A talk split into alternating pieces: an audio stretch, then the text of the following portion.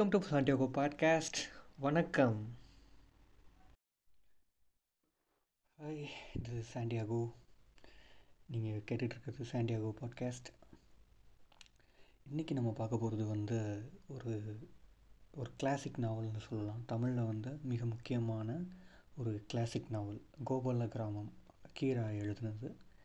கீரா நமக்கு தெரியும், கரிசல் காட்டு ராஜா, ராஜான்னு தான் சொல்லணும். உண்மையிலேயே ராஜான்னா ஏதோ பெரிய ரூலிங் ராஜா கிடையாது, மக்களோட மக்களாக மக்களோட நாடி துடிப்பை மிக கரெக்டாக புரிஞ்சுக்கிட்ட ஒரு ராஜா. கே. ராஜநாராயணன் அவர் பேர். இப்போ ரீசெண்டாக டூ டூ டேஸ் முன்னாடி தவறிட்டார். அவருக்கு தொண்ணூத்தொம்பது வயசு, நம்ம எல்லாருக்கும் தெரியும். ஒரு நிறைவான வாழ்க்கை, ஒரு நிறைவான வாழ்க்கைனா நிறைவான வாழ்க்கை, ஒரு முழு வாழ்க்கை, திருப்தி அப்படின்னு சொல்லிக்கூட அளவுக்குன்னா ஒரு வாழ்வை வாழ்ந்த ஒரு ஆளுக்கு அரசு வந்து அரசு மரியாதை பண்ணி அவரை வந்து வழி அனுப்பியிருக்கு. அரசுக்கு நன்றி, மக்களுக்கு நன்றி அப்படின்னு தான் நம்ம சொல்லணும் ஒரு இலக்கிய வாசகனா. இன்றைக்கி வந்து சரி, ஓகே, இந்த கோபால கிராமத்தை ஒரு ரெண்டு மூணு வருஷத்துக்கு முன்னாடி நான் ஒரு தடவை படித்தேன். எனக்கு ரொம்ப ஃபாஸ்டினேட்டிங்காக இருந்துச்சு. இப்போவும் சரி, அதை திரும்ப ஒரு மீள் வாசிப்பு பண்ணலாம். எப்போதுமே ஒரு வாட்டி வாசிக்கிறத விட அது கொஞ்ச நாள் கழித்து திரும்ப பார்க்கும்போது வாசிக்கும்போது, ஒரு பாடமாக இருந்தாலும் சரி ஒரு நாவலாக இருந்தாலும் சரி, அது அது கொடுக்குற ஒரு ப்ளஷரே ஒரு தனி ப்ளஷர்னு நம்ம சொல்லலாம். அந்த வகையில் நேற்றுக்கு வந்து கோபால கிராமத்தை திரும்ப படித்தேன். இந்த லாக்டவுன் டைமில் ஒரு தனியான ஒரு சூழலில் இந்த நாவல் படிக்கிறது வந்து உண்மையிலே ஒரு ஒரு மனசுக்கு ரிலாக்ஸிங்கான ஒரு ஒரு ஒரு ஒரு விஷயமா இருந்துச்சு. ஓகே, இந்த கதையை நம்ம தமிழ் சூழலில் ஏன் படிக்கணும், ஒருத்தர் ஏன் இந்த கதையை படிக்கணும் அப்படின்னா, சுய பெருமைக்காக இந்த கதையை படிக்கணும் அப்படின்னு நான் சொல்ல மாட்டேன். அதாவது தமிழர்களோட கலாச்சாரம் பண்பாடு இதெல்லாம் எல்லாரும் தெரிஞ்சுக்கணும், அதுக்காக இந்த கதையை நின்று நின்று படிக்கணும் அப்படின்னு நான் சொல்ல மாட்டேன். ஒரு ஒரு நார்மல் ஊரில் இருக்கக்கூடிய, அதாவது ஒரு கிரா ஒரு ஒரு கிராமத்தில் இருக்கக்கூடிய சக மனுஷங்களோட கதையை கவனித்த ஒரு ஆள் அதை வந்து ஒரு இலக்கியமாக ஒரு நூறு நூற்றம்பது பக்கத்தில் ஒரு இலக்கியமாக வடித்து வச்சுருக்காரு. ஒரு ஒரு அழகான ஒரு பிரியாணியை கரெக்டாக அளவெடுத்து செஞ்ச மாதிரியான ஒரு மசாலாவில் பண்ணி நம்ம பிளேட்டுக்கு எடுத்துகிட்டு வந்தால் நம்ம அதை சாப்பிடாம விட்டால் எப்படி இருக்கும்? அப்படி தான் இதை படிக்காமல் இருக்கிறவங்கள எனக்கு தோணும் பர்சனலாக. அதாவது ஒரு ஒரு செம்ம டேஸ்ட் உள்ள ஒரு சாப்பாடை ஒருத்தங்க சாப்பிடாமல் இருந்தால் எப்படி இருக்கும்? அப்படி தான் எனக்கு இருந்துச்சு. இது இது படித்ததுக்கப்புறம் தான் எனக்கு தோணுச்சு, இது நம்ம கொஞ்சம் முன்னாடியே படிச்சிருக்கலாமே. ஒரு டென்த்து முடித்த ஆளுங்களே இதை படிக்கலாம். அதாவது நான் என்ன சொல்கிறேன்னா, அந்த வயசுக்காரங்க ஒரு பதினஞ்சு வயசுலேருந்தே இந்த கதையை படிக்க ஆரம்பித்தா முழுசாக புரிஞ்சிடும்னு நினைக்கிறேன். இப்போ suppose alchemist, war and piece, அப்புறம் சில தத்துவார்த்தமான புத்தகங்களை வந்து வாழ்க்கையோட, இப்போ ராமாயணம் மகாபாரதம்னு வச்சுக்குவோம். சின்ன வயசில் படிக்கும்போது நம்ம அந்த போருக்காக அந்த சண்டை என்ன நடக்குது, அந்த அனுமனோட அந்த சாகசங்கள், இதுதான் நமக்கு பிடிக்குமே தவிர தத்துவங்கள் பிடிக்குமா அப்படிங்கிறது தெரியாது. இந்த பக இந்த டிவி சீரியலில் போடும்போது இந்த பகவத்கீதையை வந்து சொல்லும் போதெல்லாம் நமக்கு செம்ம எரிச்சலாக இருக்கும். அதாவது என்னடா அங்கே சண்டை நடந்துகிட்டு இருக்குது, அர்ஜுனனுக்கு உட்காந்து இந்த ஆளை அட்வைஸ் பண்ணிட்டுருக்கிறாரு அப்படின்னு நமக்கு தோணும். நான் தான் காலச்சக்கரம் அப்படின்னு சொல்லிட்டு ஒரு அஞ்சு வாரம் ஆறு வாரம் ஓடும் அந்த மகாபாரதம் சீரியல்லாம் டிவியில் போடும்போது. ஸோ அதெல்லாம் நமக்கு, ஆனால் அந்த வீட்டில் இருக்க பெரியவங்க, ஒரு தாத்தா, எங்கள் வீட்டுக்கு நாலு வீட்டு தள்ளி உள்ள ஒரு தாத்தா, அறுபது ஐம்பது டு அறுபது வயசு இருக்கும், அவர் வந்து எங்களை ரொம்ப வரவேற்று உட்கார வச்சு அந்த ராமாயணத்தை வந்து மகாபாரதத்தை வந்து போட்டு காட்டுவார். அப்படி போடும்போது அவர் அதை ரொம்ப சின்சியராக பார்ப்பார். கண்ணாடி போட்டுக்கிட்டு கையில் சைடில் ஸ்நே ஸ்நாக்ஸ் வச்சுட்டு எங்களுக்கும் கொடுத்துக்கிட்டு பார்ப்பார். எனக்கு செம்ம போராக இருக்கும். என்னடா இது உட்காந்து இது ஒருத்தன் ஏதோ ஒரு அட்வைஸை சொல்கிறான், அதுவும் அது கடவுளாக இல்லையானே நமக்கு தெரியாது. நான் தான் காலச்சக்கரம்னு சொல்லிட்டு ஒரு அட்வைஸை சொல்கிறான், இருந்தாலும் அதை பிடிச்சி கேட்டுக்கிட்டே இருக்காரு. உச்சி உச்சி உச்சி உச்சி அப்படின்னு உச்சி வேறு அப்பப்போ கூட்டுறாருன்னு சொல்லிட்டு நான் ரொம்ப ஆச்சரியப்பட்டேன். அதுக்கப்புறம் தான் புரிஞ்சுது, ஓ, ஒரு வயசுக்கு மேலே தான் அந்த தத்துவங்களில் வந்து நம்ம நம்ம அனுபவத்தோடு அதை பொருத்தி பார்க்குறதோ அல்லது அந்த தத்துவங்களை முழுசாக புரிஞ்சுக்கிற ஒரு ஒரு அதுலேயும் ஒரு டேஸ்ட் இருக்குது, அதில் அதுலேயும் அதுக்கு அதுக்குண்டான ட்ராவலையும் நம்ம பண்ணுவோம் வாழ்க்கையில் அப்படின்றது அதுக்கப்புறம் தான் தெரிஞ்சுது. அது வரைக்கும் அந்த அனுமன் பண்ணுற சேஷ்டைகள் அப்புறம் அந்த சண்டை போர் தான் எனக்கு ரொம்ப பிடிக்கும், அதாவது ராமாயண மகாபாரதத்தில். மற்றபடி அது சொல்கிற தத்துவங்களில் இன்றைக்கி வந்து நான் அதோடய தத்துவங்கள் வந்து பிற்போக்காக இருக்குது அப்படின்னு சொல்லலாம். பட் அந்த டைமில் எனக்கு அது ஒரு கதையாக எனக்கு ரொம்ப பிடிச்சிருந்தது. ஓகே, இப்போ நம்ம கோபாலகிராமத்தை ஏன் ஒரு ஒரு ஒரு தமிழ் ஒரு தமிழன்னு சொல்ல முடியாது, ஒரு இலக்கிய வாசகன் எதுக்கு கோபாலகிராமம் படிக்கணும் அப்படின்னா, சக மனுஷங்களோட கதையை எப்போ பார்த்தாலும் ராஜாவோட கதைகளாக தான் நம்ம படிச்சுக்கிட்டு இருந்திருக்கோம். அதாவது ஒரு ராஜா, ஒரு கிங்கு, அல்லது ஒரு ஒரு ஆஃபீஸர், ஒரு சிஎம்மோட ஒரு கதை, ஒரு ஒரு ராஜ குடும்பத்தில் பிறந்தவங்களோட கதை, அல்லது ஒரு பணக்காரன், மிகப்பெரிய பணக்காரனோட கதை. அப்படி தான் வந்து இலக்கியங்களும் சரி, பழைய காவியங்கள், கிளாசிக்னு சொல்லப்படுற இப்போ வார் அண்ட் பீஸ் எடுத்துக்கிட்டாலே ரஷ்ய உயர்தட்டு குடும்பங்களோட கதையாக தான் அது இருந்திருக்கு. அதை நம்ம எப்படி புரிஞ்சுக்கணும்னா, உயர்தட்டுக்கே இந்த நிலைமைன்னா சாதாரண மக்களுக்கு என்ன நிலைமை, அப்படி தான் நம்ம அந்த கதையை புரிஞ்சுக்க வேண்டியதாக இருக்குது. ஆனால் தமிழுக்கு அப்படிப்பட்ட ஒரு வரலாறு வேறு மாதிரி இருந்திருக்குன்னு நான் நம்புகிறேன். தமிழில் வந்து சிலப்பதிகாரம் இருந்திருக்கு.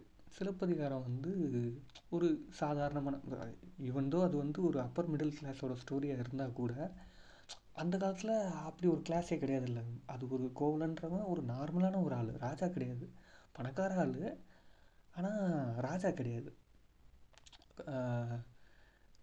அந்த ஸோ நான் என்ன சொல்ல வரேன்னா, எளிய மக்களோட கதையை கரெக்டாக பதிவு பண்ணுறது. அதாவது கரிசல் மண்ணோட ராஜா அப்படின்னு நான் சொல்ல மாட்டேன், எளிய மக்களோட ராஜா அப்படின்னு தான் நான் கீ. ராஜநாராயணனை என்னால் பார்க்க முடியுது. ஓகே, இந்த கதையில் எந்த காலகட்டத்தில் இது நடக்குது, முதல்ல இதை பெ இதை பற்றி பெருசாக ஒரு இது ஒரு இன்வெஸ்டிகேட்டிவ் த்ரில்லர், ஒரு பயங்கரமான ஒரு த்ரில்லர் ஸ்டோரியாக இருக்குமா அப்படின்னு கேட்டால் அது எனக்கு டவுட்டு. அப்படி இருக்காது இது, பட் செம்ம இன்ட்ரெஸ்டிங்காக இருக்கும். ஒரு இன்ட்ரெஸ்ட் ஒரு மெலோ ட்ராமாவை ஒரு இன்ட்ரெஸ்டிங்காக ஒரு ஒரு பதினாறு வயது நிலை பார்த்த மாதிரி இருக்கும். அதாவது ஒரு பதினாறு வயது நிலை ஃபஸ்ட் டைம் பார்த்தா நமக்கு எப்படி இருக்கும், பட் அதுக்கு இடையில கூட அந்த ஒரு சீரியஸ் ஷேடு வந்துட்டு போகும். பட் இதில் சீரியஸ் ஷேடு இருக்குது, பட் அதோட கொஞ்சம் கம்மியாக தான் இருக்கும். ஓகே, இது கதை நடக்கிற இடம் வந்து கயத்தாறு பக்கத்தில் ஒரு கிராமம்.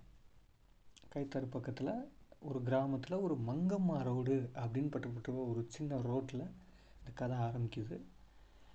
காலம், இது நடக்கிற காலம் என்னன்னு பார்த்தா, இது அதாவது கதைக்குள்ளே வரவங்க ஃப்ளாஷ்பேக்காக வேறு வேறு காலங்களில் போய் போயிட்டு வராங்க.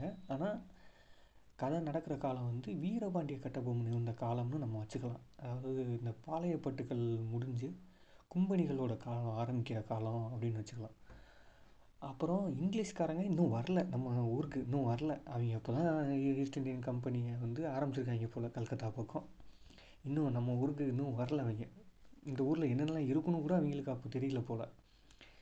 ஓகே, அப்போது அதாவது என்னென்னா, ஒரு பெரிய ஒரு ராஜாங்கம் இல்லாத டைமில் என்ன நடக்கும், மக்களுக்கு வந்து ஒரு சரியான ஒரு ஒரு பசி பஞ்சம், பசி பஞ்சம்னு ஒரு சைடில் இருந்தாலே என்ன அர்த்தம்னா, இன்னொரு சைடு வந்து கலவரம், வீதி கொள்ளை கொலை, இப்படிப்பட்ட ஒரு நடக்கிற டைம்.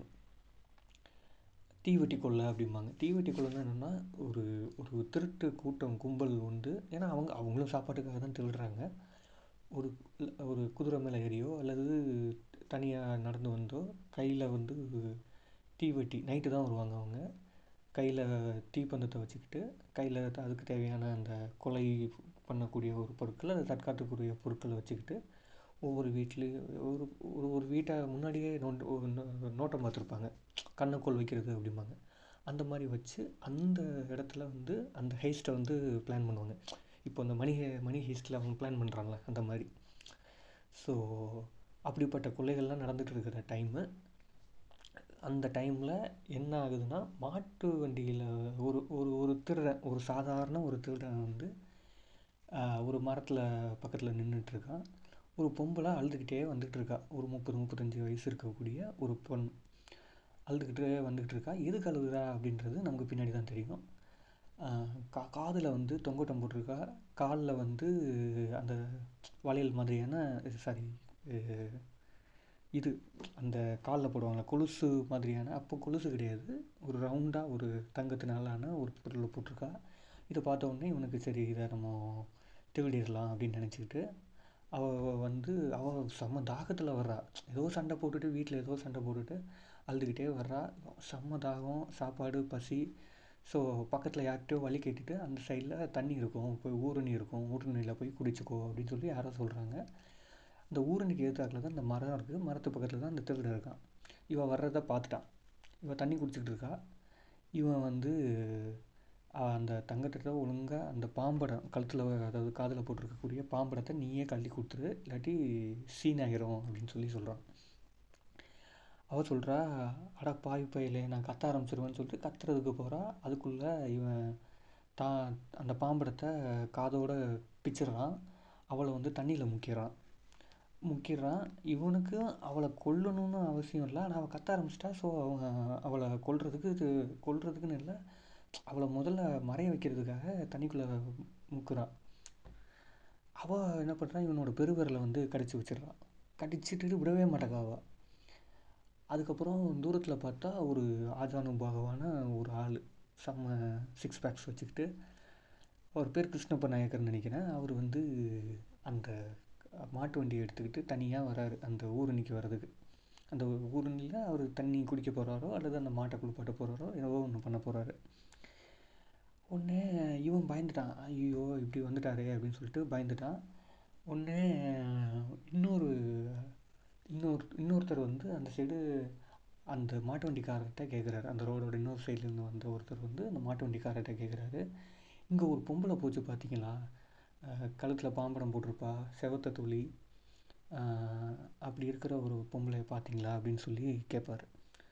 உடனே இவர், இல்லையப்பா நான் பார்க்கலையே, இந்த ஒரே ரோடு தான், நீங்கள் எதுக்கு தான் வாரிய, ஆனால் எங்கள் பார்க்கலன்னு சொல்லுங்க. ஒன்றும் இல்லைப்பா, வண்டியில் ஏறு, ஒரு கையை பிடி, வண்டியில் ஏறு, நம்ம போய் பார்ப்போம், நீங்கள் யார், எங்கே இருக்குவீங்க. நான் ஆசாரி அப்படின்னு சொல்லி அவர் சொல்கிறாரு. இன்னொன்று, கி. ராஜநாராயணனோட கதைகளில் சாதி பெயர்கள் வரும், ஆனால் நாம் அந்த சாதி பெயர்களை வந்து அவர் சாதியை ப்ரைட் பண்ணுறதுக்காக அதை சொல்லலை. அந்த காலத்தில் நடந்த யதார்த்தமான நிகழ்வுகளை தொகுக்கும்போது யதார்த்தமாகவே சாதி பின்னி பிணைஞ்சதுனால அதை சேர்த்துருக்காரே தவிர, இது வந்து ஒரு சாதி பெருமை பேசுகிற ஒரு கலைஞனாக நம்ம வந்து ராஜநாராயணனை பார்க்கக்கூடாது. ஏன்னா அந்த காலகட்டமும் அப்படி தான்.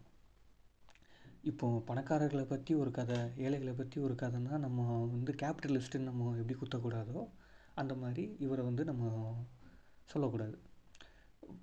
நாவல் முழுக்க சாதி பெயர்களை தாங்கின கேரக்டர்ஸ் தான் வருது. நாவல் எழுதப்பட்ட காலங்களில் அது ஒரு பெரிய குறை இல்லை. ரெண்டாவது, அவர் வராரு, உடனே அந்த வண்டியை தள்ளுறதுக்கு ரெண்டு பேரும் சேர்ந்து தள்ளுறாங்க, தள்ள முடியல. இந்த தண்ணியில் நிற்கிறவனை வந்து இவர் பார்க்குறாரு, அந்த கிருஷ்ணப்ப நாயக்கர், வாடா கொஞ்சம் ஹெல்ப் பண்ணுறா அப்படின்ற. இல்லை நான் வரல, நான் வந்து தண்ணியில் சூடாக இருக்கிறதுனால நான் தண்ணியில் நிற்க போகிறேன் அப்படின்னு. ஒரு வாட்டி தள்ளி பார்த்தாரு, தள்ளி முடியல. ஏ வாடா சும்மா வந்து ஒரு கையை பிடிங்க அப்படின்பாரு.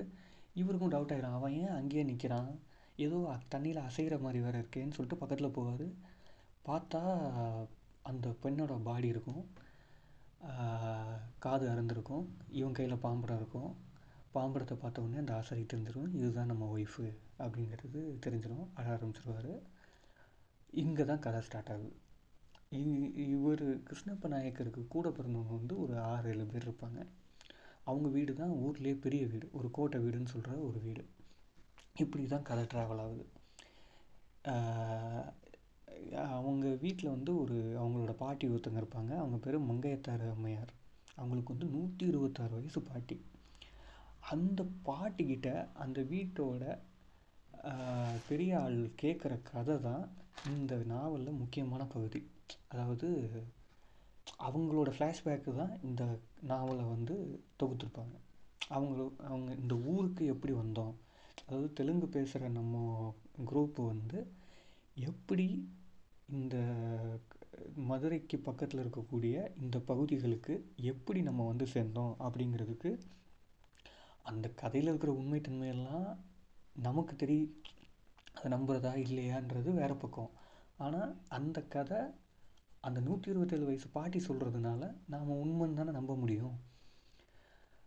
அப்புறம் அவங்க வந்து அந்த ஃப்ளாஷ்பேக் வந்து அவங்களோட அக்கா பேர் வந்து சென்னாதேவி. அந்த சென்னாதேவிங்கிறவங்க செம்ம அழகான ஒருத்தங்க. அவங்க மேலே ஒரு ராஜா, அதாவது துலுக்க ராஜான்னு அவங்க சொல்கிறாங்க, ஒரு முஸ்லீம் ராஜா. துலுக்கன் துலுக்க ராஜான்றது ஒரு கெட்ட வார்த்தை கிடையாது. முஸ்லீமாக அந்த காலத்தில் குறிக்கிறதுக்கு பயன்படுத்தப்பட்ட சொல் தான் துலுக்கன். ஸோ துலுக்கன்னே அது அது ஒரு ஒரு முஸ்லீமை திட்டுறதுக்கு உண்டான வார்த்தை அப்படின்னு நம்ம எடுத்துக்கக்கூடாது. இப்போது அந்த ராஜாவுக்கு ராஜா வந்து இந்த சென்னாதேவி மேலே ஒரு க்ரஷ் வந்துடும். ஸோ கல்யாணம் பண்ணிக்கணும்னு ஆசைப்படுவாங்க. இவங்க அந்த கல்யாண வீட்டுக்கு போவாங்க. அங்கே ஒரு ஷாக்கிங்கான ஒரு, நான் மோஸ்ட்லி ஸ்பாய்லர் இல்லாமல் சொல்ல ட்ரை பண்ணுறேன். ஸோ நான் சொல்கிற இந்த பாட்காஸ்ட் இன்ட்ரெஸ்டிங்காக இல்லாட்டி கூட நீங்கள் படிக்கும்போது செம்ம இன்ட்ரெஸ்டிங்காக இருக்கும். அந்த ராஜா கல்யாண வீட்டுக்கு போவாங்க. அங்கே ஒரு ஷாக்கிங்கான ஒரு விஷயத்தை பார்ப்பாங்க. ஸோ இவங்க எல்லோரும் அவங்க குடும்பத்தோட கிட்டத்தட்ட ஒரு முப்பது நாற்பது பேர் கிளம்பி இவங்க வந்து ஊர் ஊராக கிளம்பி வந்துடுவாங்க. இடையில திருப்பதி அந்த கோவில்களுக்கெலாம் போயிட்டு வருவாங்க. ஏழுமலையான் சன்னதிக்கெலாம் போயிட்டு கஷ்டப்பட்டு தப்பிச்சு தப்பிச்சு வந்துடுவாங்க. அப்போ நடந்த அந்த அட்வென்ச்சரஸ் ட்ரிப்பை பற்றி, அந்த ட்ரிப்புன்னு சொல்ல முடியாது, அந்த ஜேர்னியை பற்றி அந்த மங்கையத்தாரம்மையார் வந்து அவங்களோட பசங்கக்கிட்ட அப்பப்போ சொல்லுவாங்க. சொல்லும்போது சில நேரம் அவங்களுக்கு கோபம் வரும், அழுக வரும், சிரிப்பு வரும். அந்த அந்த ஃப்ளாஷ்பேக் வந்து கதையில் ஒரு ஓரமாக போயிட்டுருக்கும்.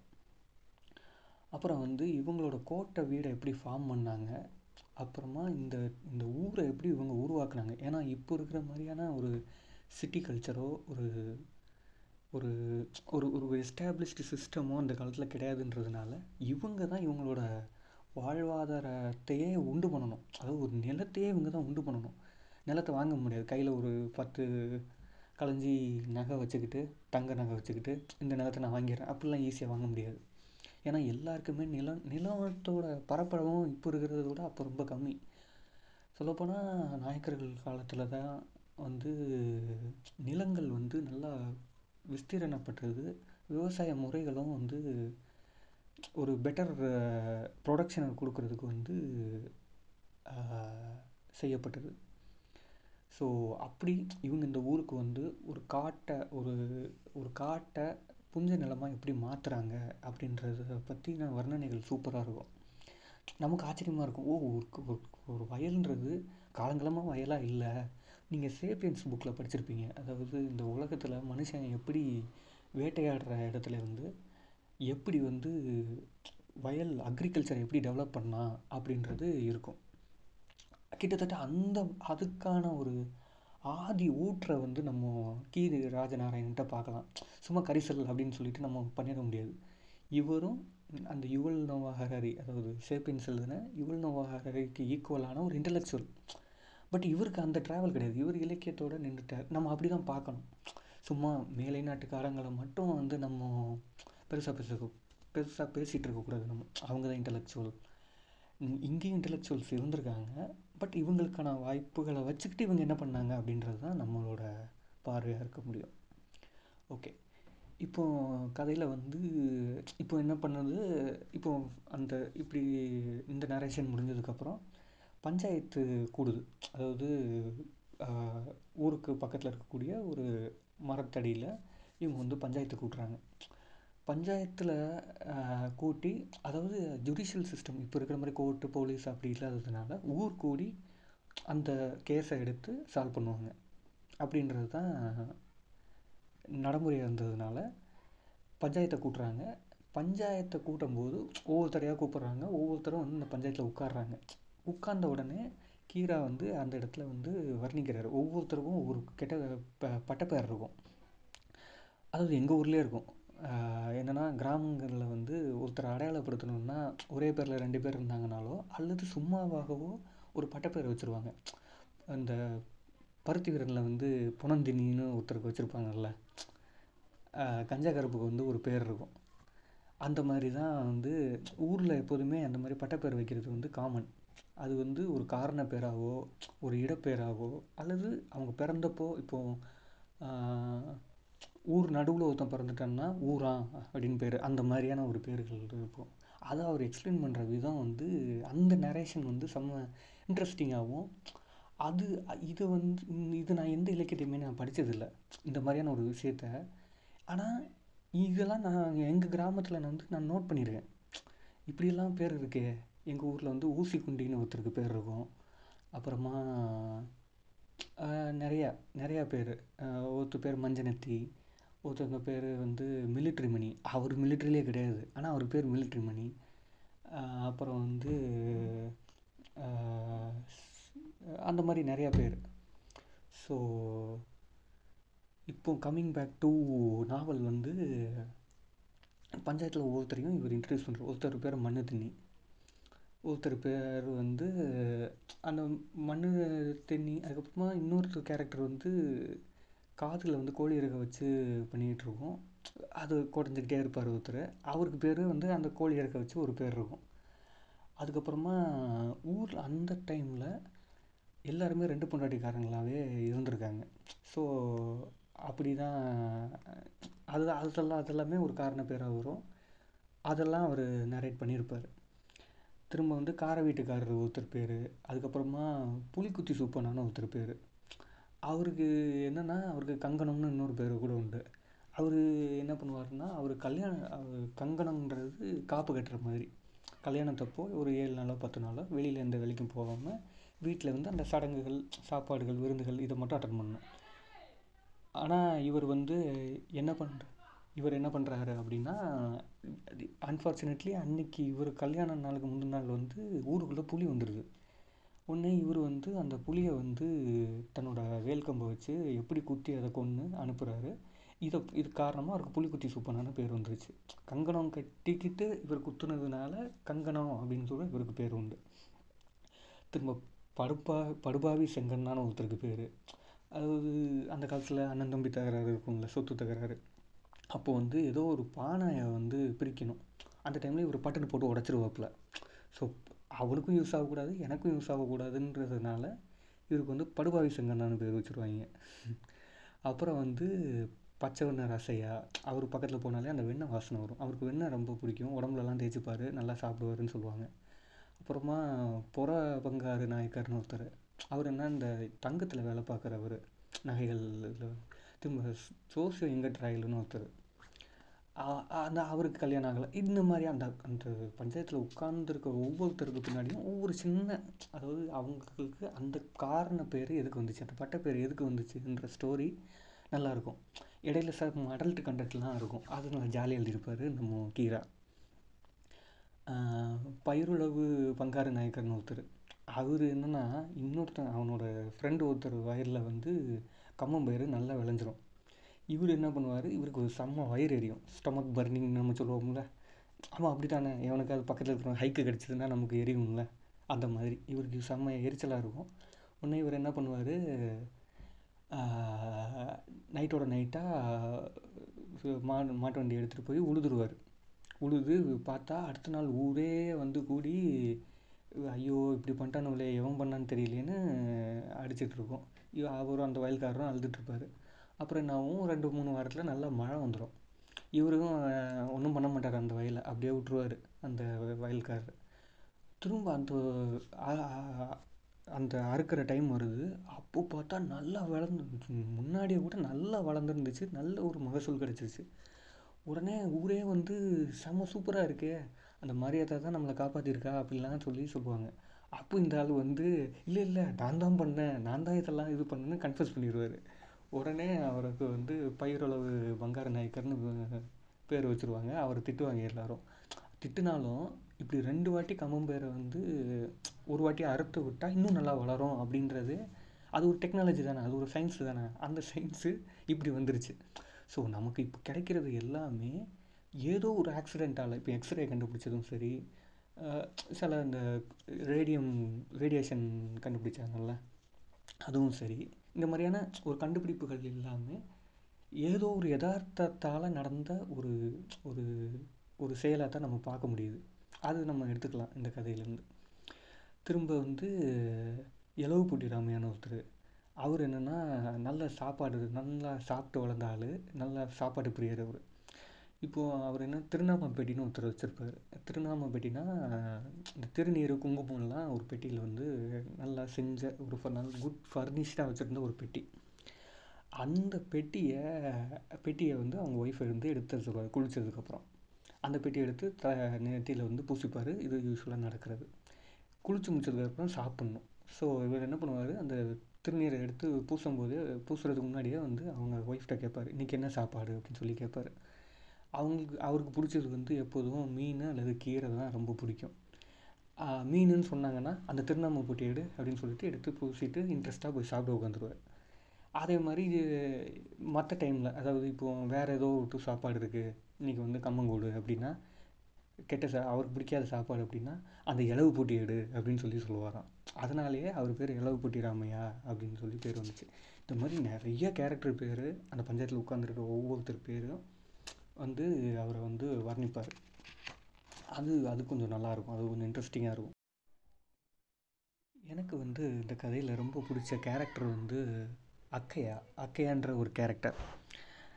அந்த கேரக்டர் என்னென்னா, இந்த மங்கையத்தாரம்மையார் வந்து வளர்த்து எடுக்கிற ஒரு ஆள். அதாவது அவருக்கு வந்து தன் ஃபேமிலியே பெரியம்மையில் வந்து இறந்துடுறாங்க. ஸோ இவங்க தான் அதை வளர்த்து எடுக்கிறாங்க. அந்த வீட்டில் கூட பிறந்த ஆள் கிடையாது, அதாவது இவங்க பிறந்து வளர்ந்த ஆள் கிடையாது, தத்து எடுத்துக்கிட்ட ஒரு ஆள்.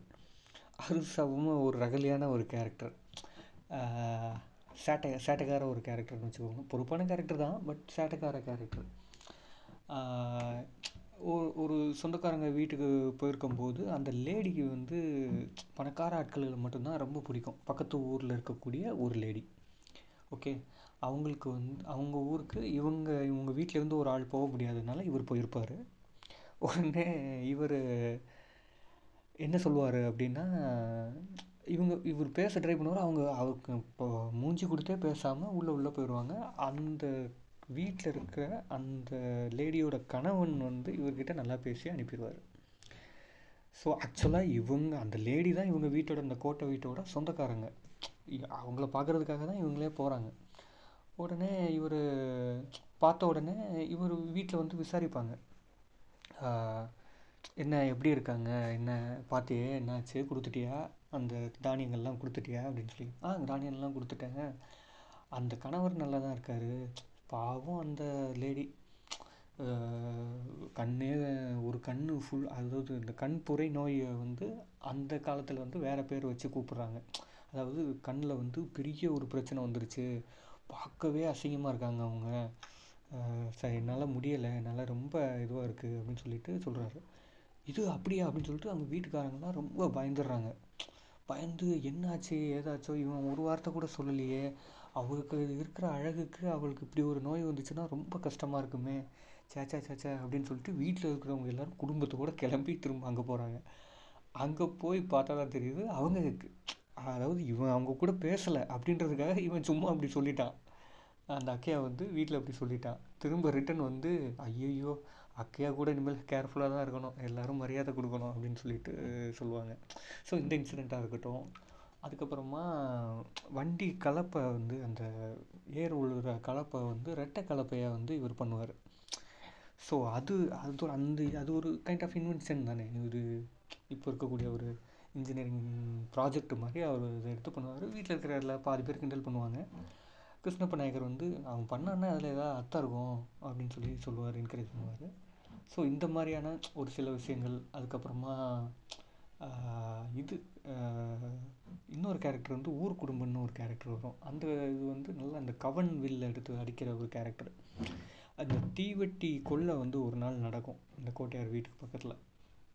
அதுலேருந்து அவங்க எப்படி மீண்டாங்கன்ற ஒரு போர்ஷன், ஒரு அட்வென்ச்சரஸான ஒரு போர்ஷன், ஒரு ஹைஸ்ட்டை இவங்க எப்படி ஸ்டாப் பண்ணுறாங்க, இதை எப்படி இவங்க இதை என்கவுன் என்ட்ரோ என்கவுண்டர் பண்ணாங்க அப்படின்றத பற்றின ஒரு போர்ஷன் வரும். அது செம்ம இன்ட்ரெஸ்டிங்காக இருக்கும். ஒரு இன்ட்ரெஸ்டிங்கானா ஒரு ஒரு ஜாலியாக ஜாலியாகவும் ஒரு த்ரில்லர் மூமெண்ட் கலந்தும் இருக்கும். அது நல்லாயிருக்கும். அந்த அந்த அந்த நரேஷன் வந்து கொஞ்சம் நல்லாயிருக்கும். இது இது இதுக்கு இடையில அந்த மெயின் ஸ்டோரிக்கு வந்து கொஞ்சம் கொஞ்சமாக ஸ்ப்ளிட் ஆகிட்டு போகும். அதுக்கப்புறம் என்ன நடக்குது, அவனை எப்படி இன்வெஸ்டிகேட் பண்ணுறாங்க, அந்த ஆசாரி வந்து எப்படி தான் இறந்த மனைவியை நினச்சி எப்படி ஃபீல் பண்ணுறாரு, அதை ஊர்க்காரங்க வந்து எப்படி எடுத்துக்கிறாங்க.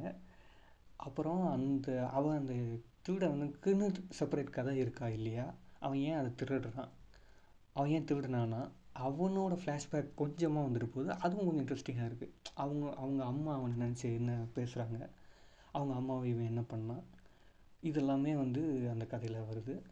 இவனுக்கு வந்து தண்டனை கொடுக்கணும் இல்லையா, இவனுக்கு தண்டனை என்ன தண்டனை கொடுத்தாங்க, அந்த தண்டனை அவன் எப்படி எடுத்துக்கிட்டான், அந்த தண்டனை அப் நடந்துகிட்ருக்க டைமில் வந்து அந்த குழந்தைங்க வந்து விளையாடிட்டுருக்கு. அந்த குழந்தைங்களை கூப்பிட்டு இவன் ஜாலியாக பேசுகிறான். அதாவது தன் உயிர் போகிற அளவில் இருக்கும்போது கூட அந்த குழந்தைங்ககிட்ட இவன் பேசுகிறான், அந்த குழந்தைங்களும் இவங்க கூட பேசுது. அதுக்கப்புறம் மீன் டைமில் என்ன பண்ணுது, அவங்களோட அந்த இறந்து போன அந்த பொம்பளை இருக்குல்ல, அதாவது அந்த பெருவரில் கடித்து உயிர் போச்சில் தண்ணியில் முங்கி அந்த அந்த பொம்பளையை வந்து ஒரு இடத்துல புதைச்சிட்டு அதை சாமி ஆக்கிடுறாங்க. ஸோ இவனையும் வந்து சாமி ஆக்குறாங்களா இல்லையா, சாமியை ஆக்குறாங்க அப்படின்றது தான் கதை. அதாவது நம்ம ஊரில் உள்ள வழக்கம் என்னென்னா, இறந்த எல்லாருமே கடவுள் தான். அவன் நல்லவனாக இருக்கட்டும் கெட்டவனாக இருக்கட்டும், க சாமி தான் அவனுக்கு வருஷ வருஷம் படைக்கிறது. அந்த இது பண்ணுற அந்த கலாச்சாரத்தோட ஊற்று எப்படி பிறந்துச்சு அப்படின்றத ராஜநாராயணன் காட்டுறாரு. அப்புறம் வந்து கும்பினி ஆட்சி வந்து முடிவுக்கு வர்ற சூழலில் இருக்குது. இங்கிலீஷ்காரங்க அப்போ தான் ஃபஸ்ட் டைம் வராங்க ஊருக்கு. இங்கிலீஷ்காரங்க வந்து வராங்க. இவங்க வந்து இந்த கிராமத்தோட கண்ட்ரோலில் இந்த கோட்டையார் வீட்டில் இதை எடுத்துக்க சொல்கிறாங்க. அப்போ வந்து அவங்க அவங்க வந்து அந்த நூற்றி இருபத்தேழு வயசான பொண்ணுங்க அம்மா அந்த பாட்டிக்கிட்ட வந்து அந்த வீட்டோட பெரியவருக்கு வந்து கேட்குறாரு, என்னம்மா நான் இது பண்ணிடலாமா, நம்ம எடுத்துக்கலாமா. அவங்க கேட்குறது ஒன்றே ஒன்று தான், இந்த இங்கிலீஷ்காரங்க வந்து பெண்ணு பிள்ளைங்கள ஏதாவது பண்ணியிருக்காங்களா இது வரைக்கும் அப்படின்னு சொல்லுவேன். இது வரைக்கும் அந்த மாதிரி எந்த செய்திகளும் இல்லை அப்படின்னு சொல்லி அவர் சொல்கிறாரு. சரி ஓகே, அப்படின்னா என்ன பண்ண, இந்த மண்ணும் பூமாதேவி தான், நாம் வந்து அவங்களுக்கு வந்து கப்பம் கட்டி நாம் வந்து இந்த இடத்த வந்து ரூல் பண்ணிக்கலாம் அப்படின்னு சொல்லிட்டு அந்த கோட்டை வீட்டுக்காரங்களுக்கு இவங்க வந்து சஜஸ்ட் பண்ணுறாங்க. யார், அந்த மங்கையத்தாராம் நூற்றி இருபத்தேழு வயசானவங்க. இவங்களும் அதுபடி ஓகேன்னு சொல்கிறாங்க. இவங்களுக்கு பின்னாடி நடக்க போகிற அட்டூழியங்கள் என்னங்கிறது தெரியலை அப்படின்னு சொல்லிட்டு நாவல் வந்து எண்டாகுது. ஸோ இதோட அந்த முக்கியமான இன்ட்ரெஸ்டிங்கான பார்ட்ஸ் வந்து அங்கங்கே இருக்கும். நான் அதை சொல்லாமல் கூட விட்டுருப்பேன். இந்த பாட்காஸ்ட்டோட நோக்கமே என்னென்னா, இந்த மாதிரியான கதைகளை வந்து இந்த டைமில் நம்ம வந்து படிக்கணும். இந்த டைம் சொல்கிறது வந்து நம்ம மரபுகள் என்னன்னு தெரியாத ஒரு சூழல் வந்து தமிழ்நாட்டில் இப்போ இருக்குது. நம்மளோட உண்மையான வரலாறு என்னது, அதாவது வேறு மொழி பேசுகிறவனை இப்போது ரொம்ப ஒரு ரொம்ப வித்தியாசமாக பார்க்கக்கூடிய நம்ம தமிழ்நாடு வந்து எப்போதுமே இன்க்ளூசிவ், வந்தாரை வாழ வைத்த தமிழ்நாடு தான். ஸோ இங்கே வேற்றுமொழிக்காரர்களை பற்றினா ஒரு பார்வை ஒன்று இருக்குல்ல, அதாவது சௌராஷ்டிரியன்ஸை பற்றினா ஒரு பார்வை, அப்புறம் தெலுங்கு பேசுகிற ஆட்களை பற்றின ஒரு பார்வை. We are always inclusive. அதாவது அமெரிக்காவை பற்றி சொல்லும்போது அமெரிக்கா இஸ் எவ்ரிபடி லேண்ட் அப்படிம்பாங்க. எல்லாரோட ஒரு நாடு தான் அமெரிக்கா. அங்கே ஒரு ஆப்பிரிக்கனுக்கு உண்டானவன் மரியாதையும், இவந்தோ கொஞ்சம் அரசியல் அங்கே இருந்தாலும் அது தப்பாக இருந்தாலும் அது வந்து சட்டம் எப்படி அங்கீகரிக்குன்னா இது எல்லாரோட ஊருன்னு அங்கீகரிக்குது. அதே மாதிரி தான் தமிழ்நாடும். ஸோ அதை பற்றின ஒரு பார்வை வந்து நமக்கு இன்னும் விரியுது இந்த நாவலை படிக்கும்போது. அந்த சமகால அரசியலோட இது நம்ம கம்பேர் பண்ணும்போது, ஓ இப்படி தான் வயல்கள் உருவாக்கியிருக்கு, ஒரு ப்ரொடக்ஷன் சிஸ்டம் வந்து இங்கே இப்படி தான் இன்வால்வ் எவால்வ் ஆகிருக்கு அப்படின்றத நம்மளால் பார்க்க முடியுது. இன்னும் நிறையா கதவுன்ற ஒரு சிறுகதெல்லாம் கே ராஜநாராயணன் எழுதியிருக்காரு. அவரோட நிறைய ஒர்க்கு வந்து செம்ம கிரேட் ஒர்க்காக இருந்திருக்கு. அதை பற்றி நம்ம அடுத்தடுத்து வர பாட்காஸ்ட்டில் பார்க்கலாம். வணக்கம்.